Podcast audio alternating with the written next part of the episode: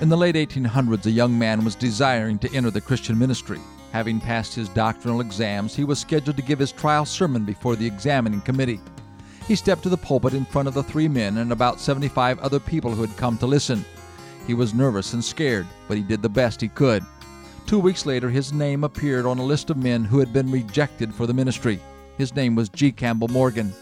According to the book A Man of the Word, Morgan wrote in his diary at the time of this disappointment Everything seems very dark. Still, God knows best. He then wired one word to his father rejected. His dad responded very quickly with rejected on earth, accepted in heaven. Earthly rejection was not fatal nor final.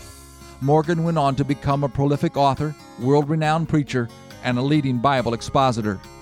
Very likely one of you has felt rejection by someone. You may have been turned down for a job, released from a work situation, or spurned by someone you deeply love.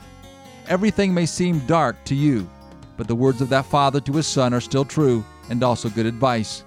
We are still accepted by our Heavenly Father. Even if we have been rejected by someone on earth, He still loves and cares for us. No earthly being can ever write the last chapter on our value and worth unless we allow them to. This is Bill Hostler with today's key to confident living.